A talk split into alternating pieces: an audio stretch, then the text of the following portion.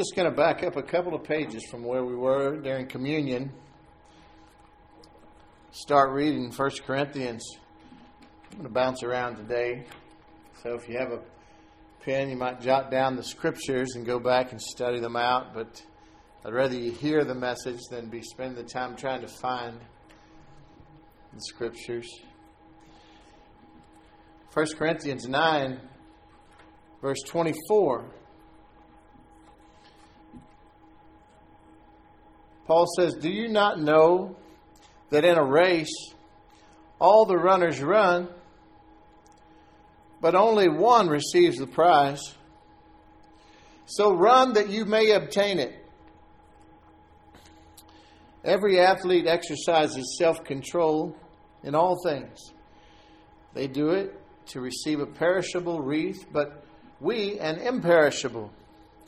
So I do not run aimlessly. I do not box as one beating the air, but I discipline my body and keep it under control, lest after preaching to others, I myself should be disqualified.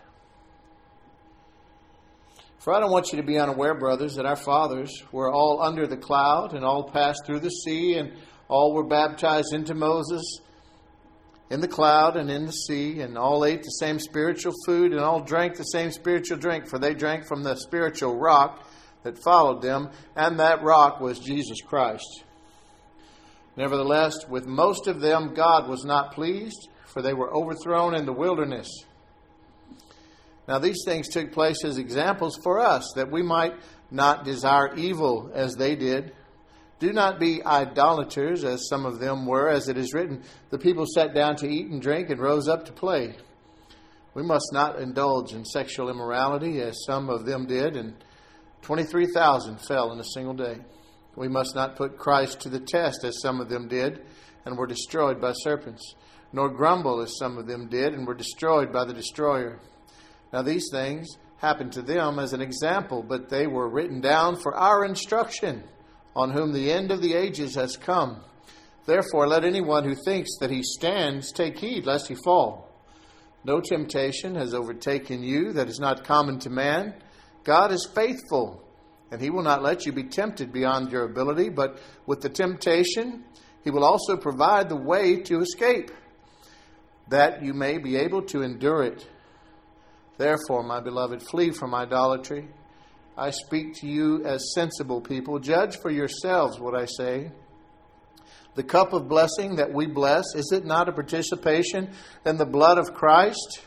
The bread that we break, is it not a participation in the body of Christ because there's one bread. We who are many are one body, for we all partake of the one bread. Consider the people of Israel. Are not those who eat the sacrifices participants in the altar? What do I imply then?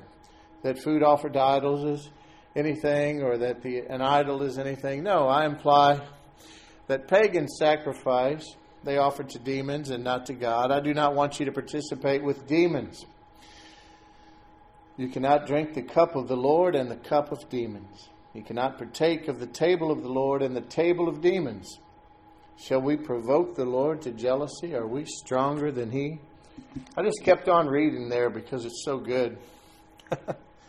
it's hard to stop. Father, thank you for your precious word and for teaching us and guiding us, instructing us gently, restoring our souls and loving us the way that you do, correcting us with your word, and helping us to be more like our Lord and Savior Jesus Christ.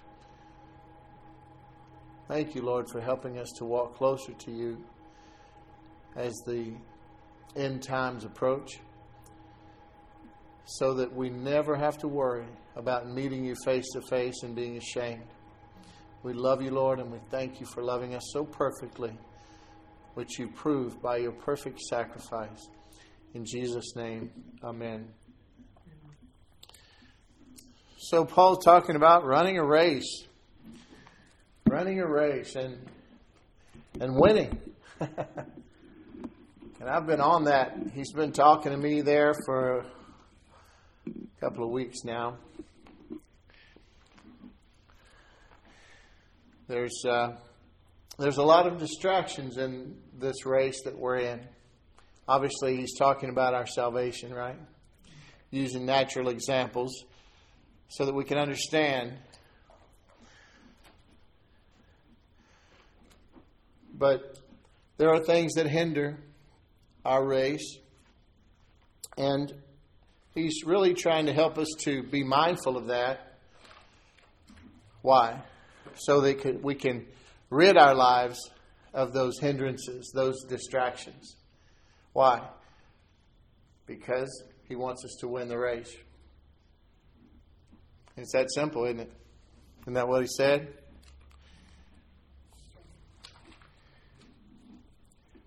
Sin is a big distraction. That's one of the favorites that the devil likes to use. Sin is usually fun. That's why it's called sin.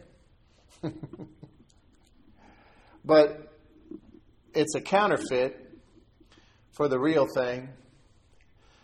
The devil always has a cheap counterfeit that he uses to lure God's children in for something wonderful that God really has for them. And unforgiveness is another it's it is a sin, so it's in the same category, but I would just lump it by itself because it's so prevalent in the hearts and minds of people today. So much anger and hatred and even amongst Christians you go into churches and families will be segregated within a, the same church. Hadn't talked to Aunt so and so or Uncle Charlie for 20 years. Show up to church every week, though, praising God. It's not right. Let's look at that for a second. We'll start right there just to give us some things to look in the mirror about, talk to the Lord about, to help us to be unhindered in our race, okay? Is that all right? I'm going to go to Matthew chapter 18 and 21st verse, known as the parable of the unforgiving servant. Jesus talking here, Matthew 18, verse 21. Then Peter came up and said to him, Lord, how often will my brother sin against me and I forgive him? As many as seven times? I think I've told you before that Peter was trying to show off a little bit here. The law required that they do it three times. Peter doubled it and added one. He thought he was really something. And Jesus said, No. I do not say to you seven times, but 77 times. Therefore, the kingdom of heaven may be compared, he told this parable, to a king. He's, he's comparing this parable to the kingdom of heaven. So, whatever he's about to describe, this is the sentiment, the feeling, the, the way things are carried out, as it were, in heaven, in the kingdom of God. He said, The kingdom of heaven may be compared to a king who wished to settle accounts with his servants. When he began to settle, one was brought to him who owed him 10,000 talents. That's a lot of money. Let's just say that that's probably um, about at least uh, 9,000 times more than this guy's ever going to make in his life. All right? It's a lot of money. A talent, I think, is like a year's wage.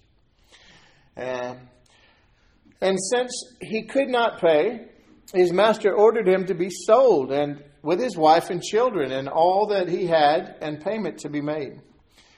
So the servant fell on his knees, imploring him, Have patience with me, and I will pay you everything. Now, that doesn't that sound like us? Planes going down. Oh God, if you just keep this plane from crashing, I will do anything. things that even we know we can't do or haven't really thought about, haven't weighed the cost. He could never repay. But he said he would if he'd have some mercy on him. And out of pity for him, the master of that servant released him and forgave him the debt, the entire debt. But when that same servant went out, he found one of his fellow servants who owed him a hundred denarii, just a, just a couple bucks.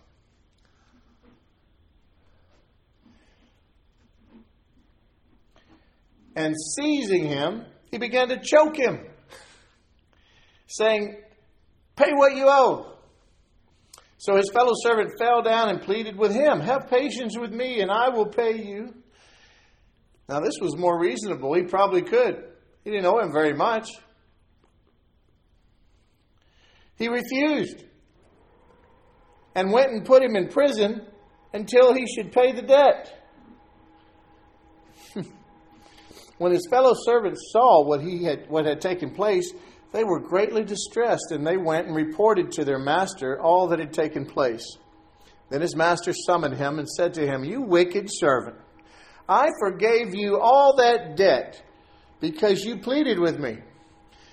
And should not you have had mercy on your fellow servant as I had mercy on you? And in anger, his master delivered him to the jailers until he should pay all his debt. So also my heavenly Father will do to every one of you if you do not forgive your brother from the heart. Wow. That's Jesus explaining to us how things are in the kingdom of God. Isn't that what he said? He said, This is how you could describe the, the kingdom of heaven. And he told it just like that. In other words, if you're God and you have a son and you love him and he is everything to you, and you sacrifice that son for a bunch of unworthy people, and then they still hold a grudge against others. he said that's not acceptable. So, with God's children, those of us who've accepted this free gift, unforgiveness is no longer an option. It's just not. I don't know how he could make it any more clear. Look over, there's one more in Luke chapter 17. Matthew, Mark, Luke chapter 17. Right at the beginning of the chapter. Again, this is the King talking, our King, Jesus Christ.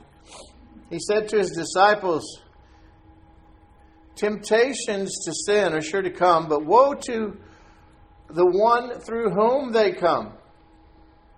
It would be better for him if a millstone were hung around his neck and he were cast into the sea than that he should cause one of these little ones to sin. Pay attention to yourselves. If your brother sins, rebuke him. And if he repents, forgive him. And if he sins against you seven times in the day and turns to you seven times saying, I repent, you must forgive him. The apostles said to the Lord, Increase our faith.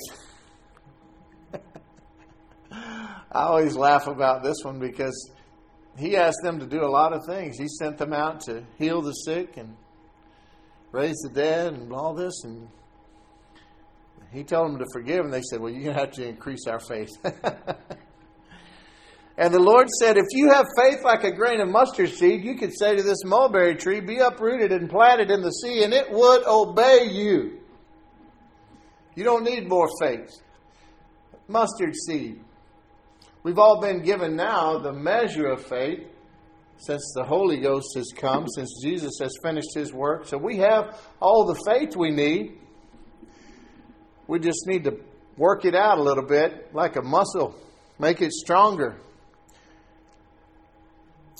But it's interesting here because we were talking recently about You remember back in Isaiah, the, the first chapter, somewhere around the 16th through the 20th verse, eh, God said, If you are willing and obedient, you will eat the good of the land. Remember that? We were talking about our attitude. How important it is, not that just we're obedient, because that can be a legalistic obedience, can't it? You heard the story about the little boy in church who was over there vroom, vroom, vroom, playing with his invisible cars and and the preacher got tired of it finally and he said, uh, Johnny, you sit down there and behave yourself. And so Johnny went over there and he sat down next to his mother and he folded his arms and he said, I might be sitting down on the outside, but I'm standing up on the inside.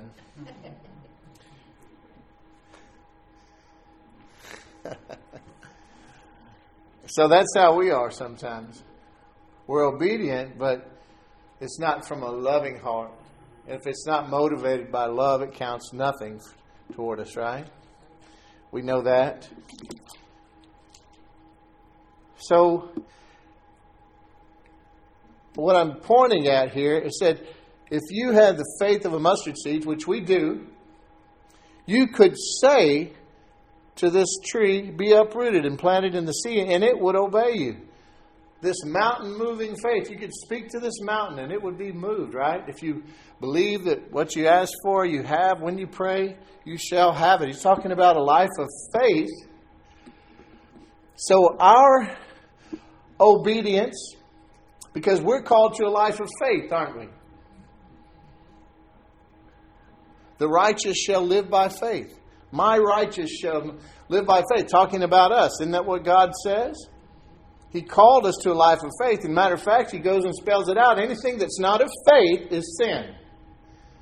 But here, what Jesus is saying, if we're acting in faith, because we're using this mustard seed faith to cause this tree to be uprooted and planted in the sea or this mountain to move, whatever the mountain is facing us in our lives, we have this authority as long as we're being obedient to God by acting in faith that He's called us to, our obedience releases power into this natural realm.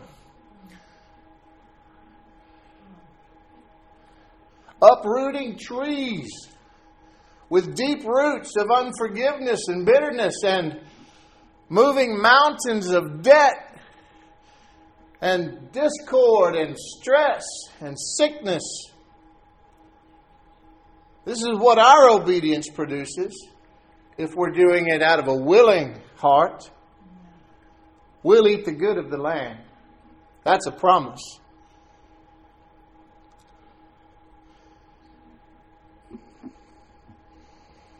We have a lot of power at our disposal, but we let things hinder us in our race, distractions that keep us preoccupied and unaware of our true identity in Christ, our inheritance, our identity, our race.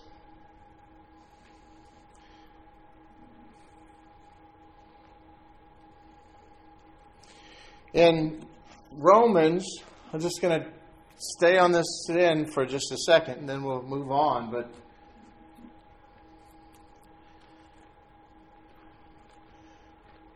I don't have to spell out the different types of unforgiveness because we all know what we're talking about.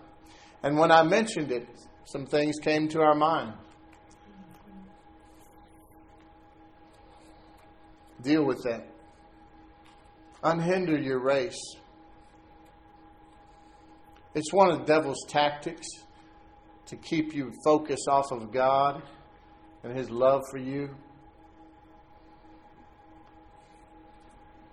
Romans chapter 6. Matthew, Mark, Luke, John, Acts, Romans chapter 6. Listen to what Paul says about sin. What shall we say then? Are we to continue in sin that grace may abound? They were even asking it back then. You see, people don't understand grace. People don't know what grace is. They like the sound of grace, but they've made up their own they made up their own definition. They think that the grace of God covers their sin. I had one he explained it to me in his in his uh, wisdom uh, I, I just do the best I can and Jesus covers the rest. All right. That's not grace. Let's read about grace. What should we say then? Are we to continue in sin that grace may abound? By no means. Exclamation point. How can, in other words, y'all, you don't get it. Y'all, y'all don't get it. If you're wondering that, you don't get grace. How can we who died to sin still live in it? Do you not know that all of us who have been baptized into Christ Jesus were baptized into his death? We were buried, therefore, with him by baptism into death, in order that just as Christ was raised from the dead by the glory of the Father, we too might walk in newness of life. For if we have been united with him in death like this, we shall certainly be united with him in a resurrection like this we know that our old self was crucified with him in order that the body of sin might be brought to nothing, so that we would no longer be enslaved to sin. For one who has died has been set free from sin. Now, if we have died with Christ, we believe that we will also live with him. We know that Christ, being raised from the dead, will never die again Death no longer has dominion over him. For the death he died, he died to sin once for all. But the life he lives, he lives to God. So you also must consider yourselves dead to sin and alive to God in Christ Jesus. Let not sin reign in your mortal body to make you obey its passions. Do not present your members to sin as instruments of unrighteousness, but present yourselves to God as those who have been brought from death to life, and your members to God as instruments of righteousness. For sin will have no dominion over you, since you are not under law, but under grace. Wow. So, because we're under grace instead of under the law, Sin has no power over us. So it doesn't sound like grace is covering up our sin. That's what mercy did.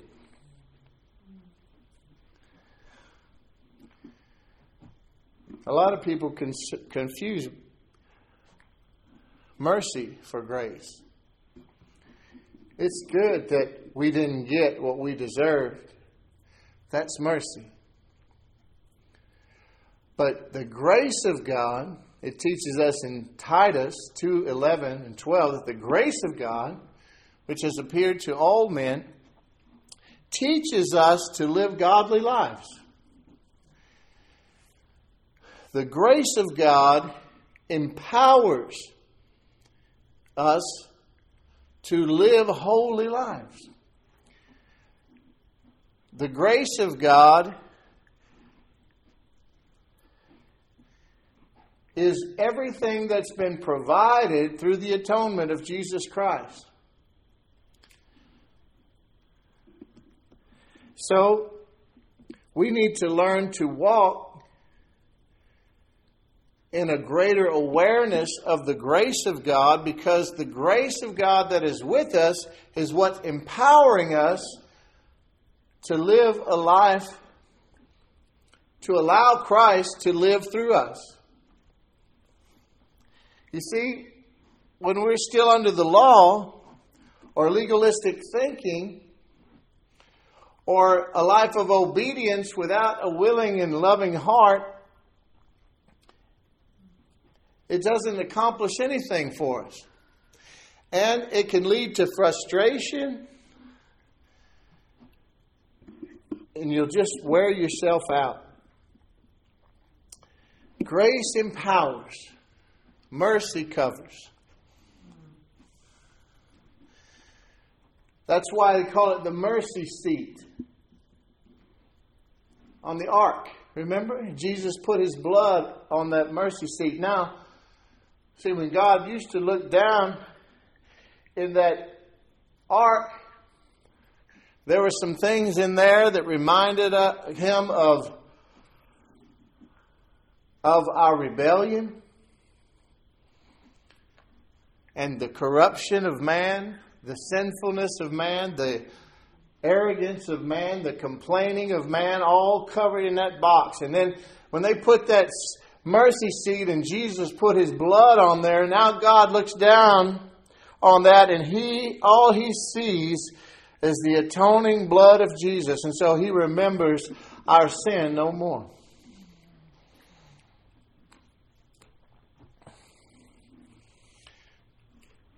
We don't sin because we can't help ourselves. That's what an unsaved person can say.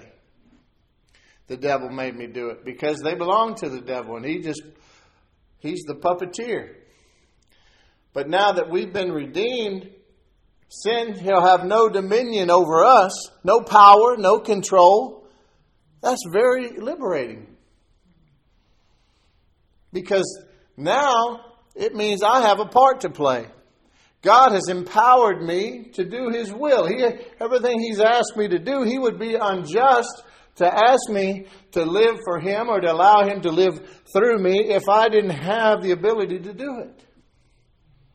And we know He's not unjust.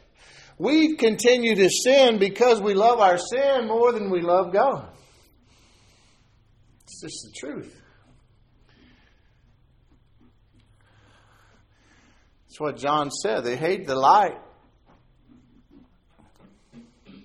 because darkness hates the light.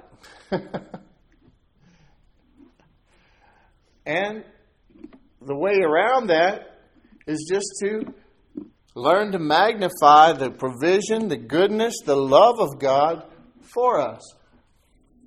Instead of trying to love Him, the Bible says we love Him because He first loved us. That's what empowers us to love Him so much is an awareness of what He paid for us and the sacrifice He made for us, and taking it very personally. Until we do that, we'll never be able to love like He's called us to love. We can love pretty good. We might be become nicer with just some experience and get a little older and things like that, but really loving like, you know, the kind of love He's called us to. He said, first of all, they're going to know that you're mine by your love that you have for each other. Christians, He's talking about. Because how can you say you love your father who you've never seen when you hate your brother who you see all the time? He has a a real special bond for Christians toward other Christians. He says things like, be good to people, especially those of the household of faith. You know? It's always the preferential treatment goes toward the Christian. Jesus, even, they came trying to find him one day. He was preaching, and, and again, in a moment of doubt, and worry. His mama and his sisters and his brothers that came looking for him, trying to get him out of trouble. And they said, Your family's looking for you. He said, Who was my mother and brother and sisters? And He says, These here that do the, the will of God. The moment that we agree with God, we're instantaneously better in our soul and in our body. It begins immediately. And now we can agree with him here and disagree with him here.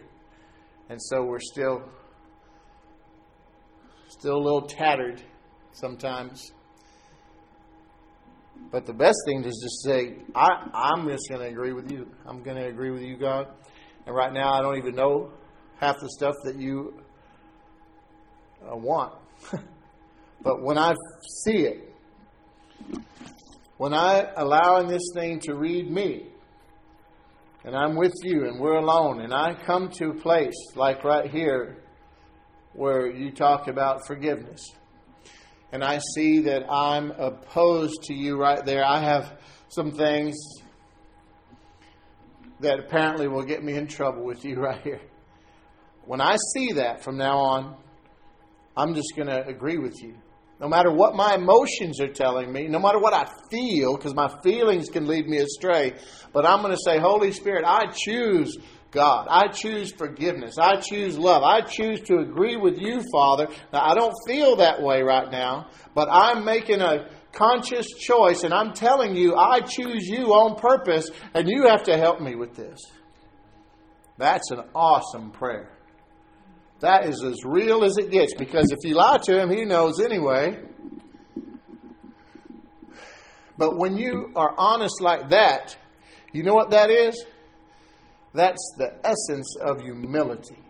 Because it's telling him that you know he knows you, and you know that he loves you anyway, and you know that he's the one that can fix you and that you're not selling for anything less. Daddy, you got to fix this. Well, you might say, "Well, I'm, it's me that's the problem." Yeah, but admitting that is your first step to Him, because He already knows it, and He wants you to say it so you'll know it, so you'll know He knows it. Now you can get started. Father, I dropped the ball right there. I'm sorry. Let's go. Let's go again. Let's go again. I'm going to spend all the grace you give me tomorrow. The moment you agree with Him, you're better for it. The moment you agree. Because that's real discipleship. That's when you're saying, I am a student, a learner of Jesus Christ and, and Jesus Christ in me. He is already in me, and my spirit, He is, is perfect. He's already there. I have the mind of Christ. Now, what I'm saying that I'm agreeing now, it's my soul He's trying to get straight. It's my soul that's all screwed up from the world. It's my soul that needs to come into agreement. My mind, my will, emotions. And I'm just surrendering all and I'm going to allow that to take place until my soul lines up with my born again spirit. And faith to faith to faith, little by little, we're becoming more and more and more just like the one we're reading about here, because that's really who we are. Remember, we are a spirit, and God is a spirit. And now we're being discipled into the supernatural life that He's called us to. And that's where we can really be different and make a difference.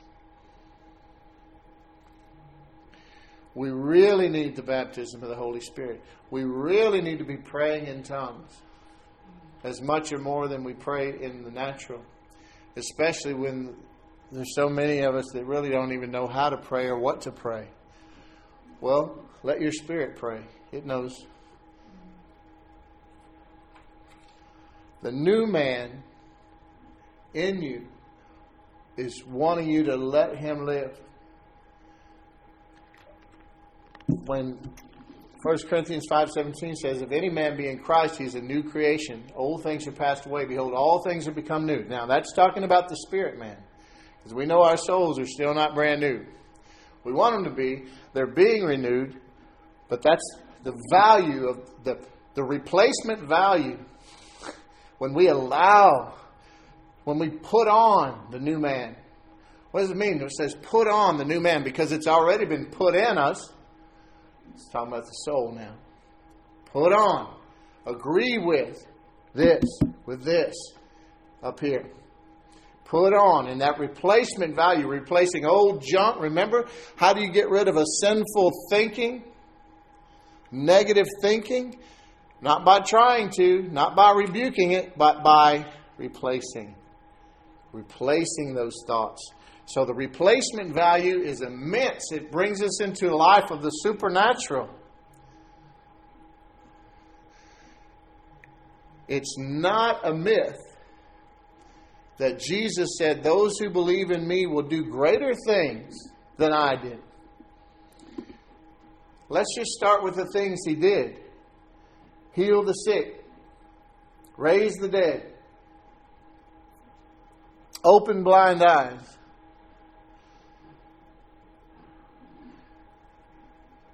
Supernatural provision.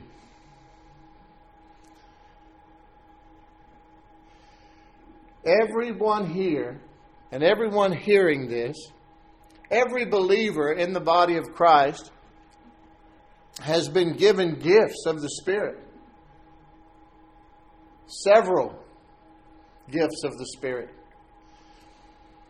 Now, I know that many times the Holy Spirit will use me and bless me with a word of wisdom and a word of knowledge. That's been happening for a long time. He's used me for prophecy and for healing. Even old John remembers one time that happened to him, if he could still remember it. He knew it at the time. Hmm? Your knee got healed that night. Nevertheless, I think most Christians live short of their inheritance. And God is calling us in these end times. Revival is coming to the body of Christ. You either be a part of it or not, but God wants it more than we do. And He's just wanting for people that will position themselves, set themselves apart, and be unhindered by all the distractions that the enemy tries to keep so prevalent in our lives.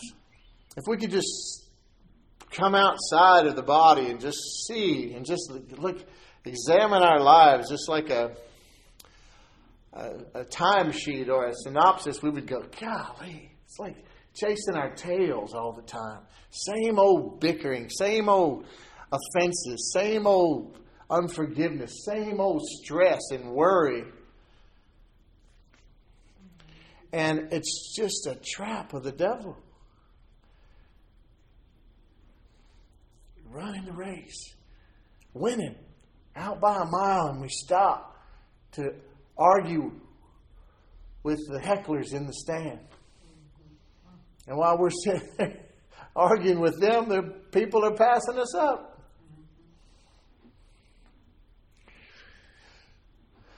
All of the unforgiveness, all of the sin, all of the silliness that hinders our race, the distractions that we're talking about, it comes from self, selfishness, self centeredness. Andrew has a book out, Self Centeredness, the root of all kinds of grief. But we find God at the end of ourselves. As long as we put ourselves on the throne of God, He just waits. But humility humility is the soil for grace to abound. God resists the proud, but he gives grace to the humble. So humility is the soil that grace can thrive in. So and it's God's desire that grace and peace be multiplied in our lives, isn't it? Through the knowledge of Jesus Christ. Not just book knowledge, but knowing Him. Jesus, because that's what the scripture says, through the knowledge of Jesus Christ. But Jesus described that in John 17, 3, where he was praying and he said, Father, this is eternal life, that they know you, the one true God, and your Son, Jesus Christ, whom you sent. This know, knowing is that all familiar knowing, that, that very close relationship that we always talk about, that intimate, passionate knowledge of someone, like a husband and wife or best friends.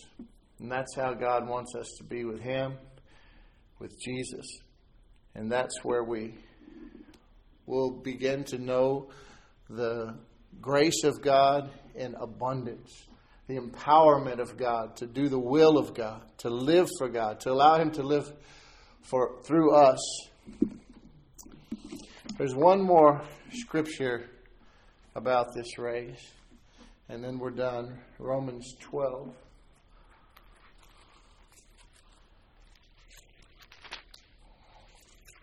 The first three verses. This is life changing scriptures right here. Paul says, I appeal to you, brothers and sisters, by the mercies of God, to present your bodies as a living sacrifice, holy and acceptable to God, which is your spiritual worship. King James says, your reasonable service to God. Do not be conformed to this world, but be transformed by the renewal of your mind, that by testing you may discern what is the will of God, what is good and acceptable and perfect. For by the grace given to me, I say to everyone among you, not to think of himself more highly than he ought to think, but to think with sober judgment according each according to the measure of faith that God has assigned. For as in one body we have many members, and the members do not all have the same function, so we, though many, are one body in Christ, and individually members one of another, having gifts that differ according to the grace given to us. Let us use them. If prophecy, in proportion to our faith, if service, in our serving, the one who teaches in his teaching, the one who exhorts in his exhortation, the one who contributes in generosity, the one who leads with zeal, the one who does acts of mercy with cheerfulness. Let love be genuine, abhor what is evil, hold fast to what is good, love one another with brotherly affection Outdo one another in showing honor. Do not be slothful in zeal, be fervent in spirit, serve the Lord. Rejoice in hope, be patient in tribulation, be constant in prayer. Contribute to the needs of the saints and seek to show hospitality. Bless those who persecute you, bless and do not curse them. Rejoice with those who rejoice, weep with those who weep. Live in harmony with one another. Do not be haughty, but associate with the lowly. Never be wise in your own sight. Repay no one evil for evil, but give thought to do what is honorable in the sight of all. If possible, so far as it depends on you, live peaceably with all. Beloved, never avenge yourselves, but leave it to the wrath of God, for it is written, Vengeance is mine, I will repay, says the Lord. To the contrary, if your enemy is hungry, feed him. If he's thirsty, give him something to drink. For by so doing, you will heap burning coals on his head. Do not be overcome by evil, but overcome evil with good. Lord, thank you for this day and for this precious word. We just love you and we thank you for loving us so perfectly. Help us to hold on to these truths and to embrace them and let them take root in our hearts and bear fruit in our lives. In Jesus' name, amen.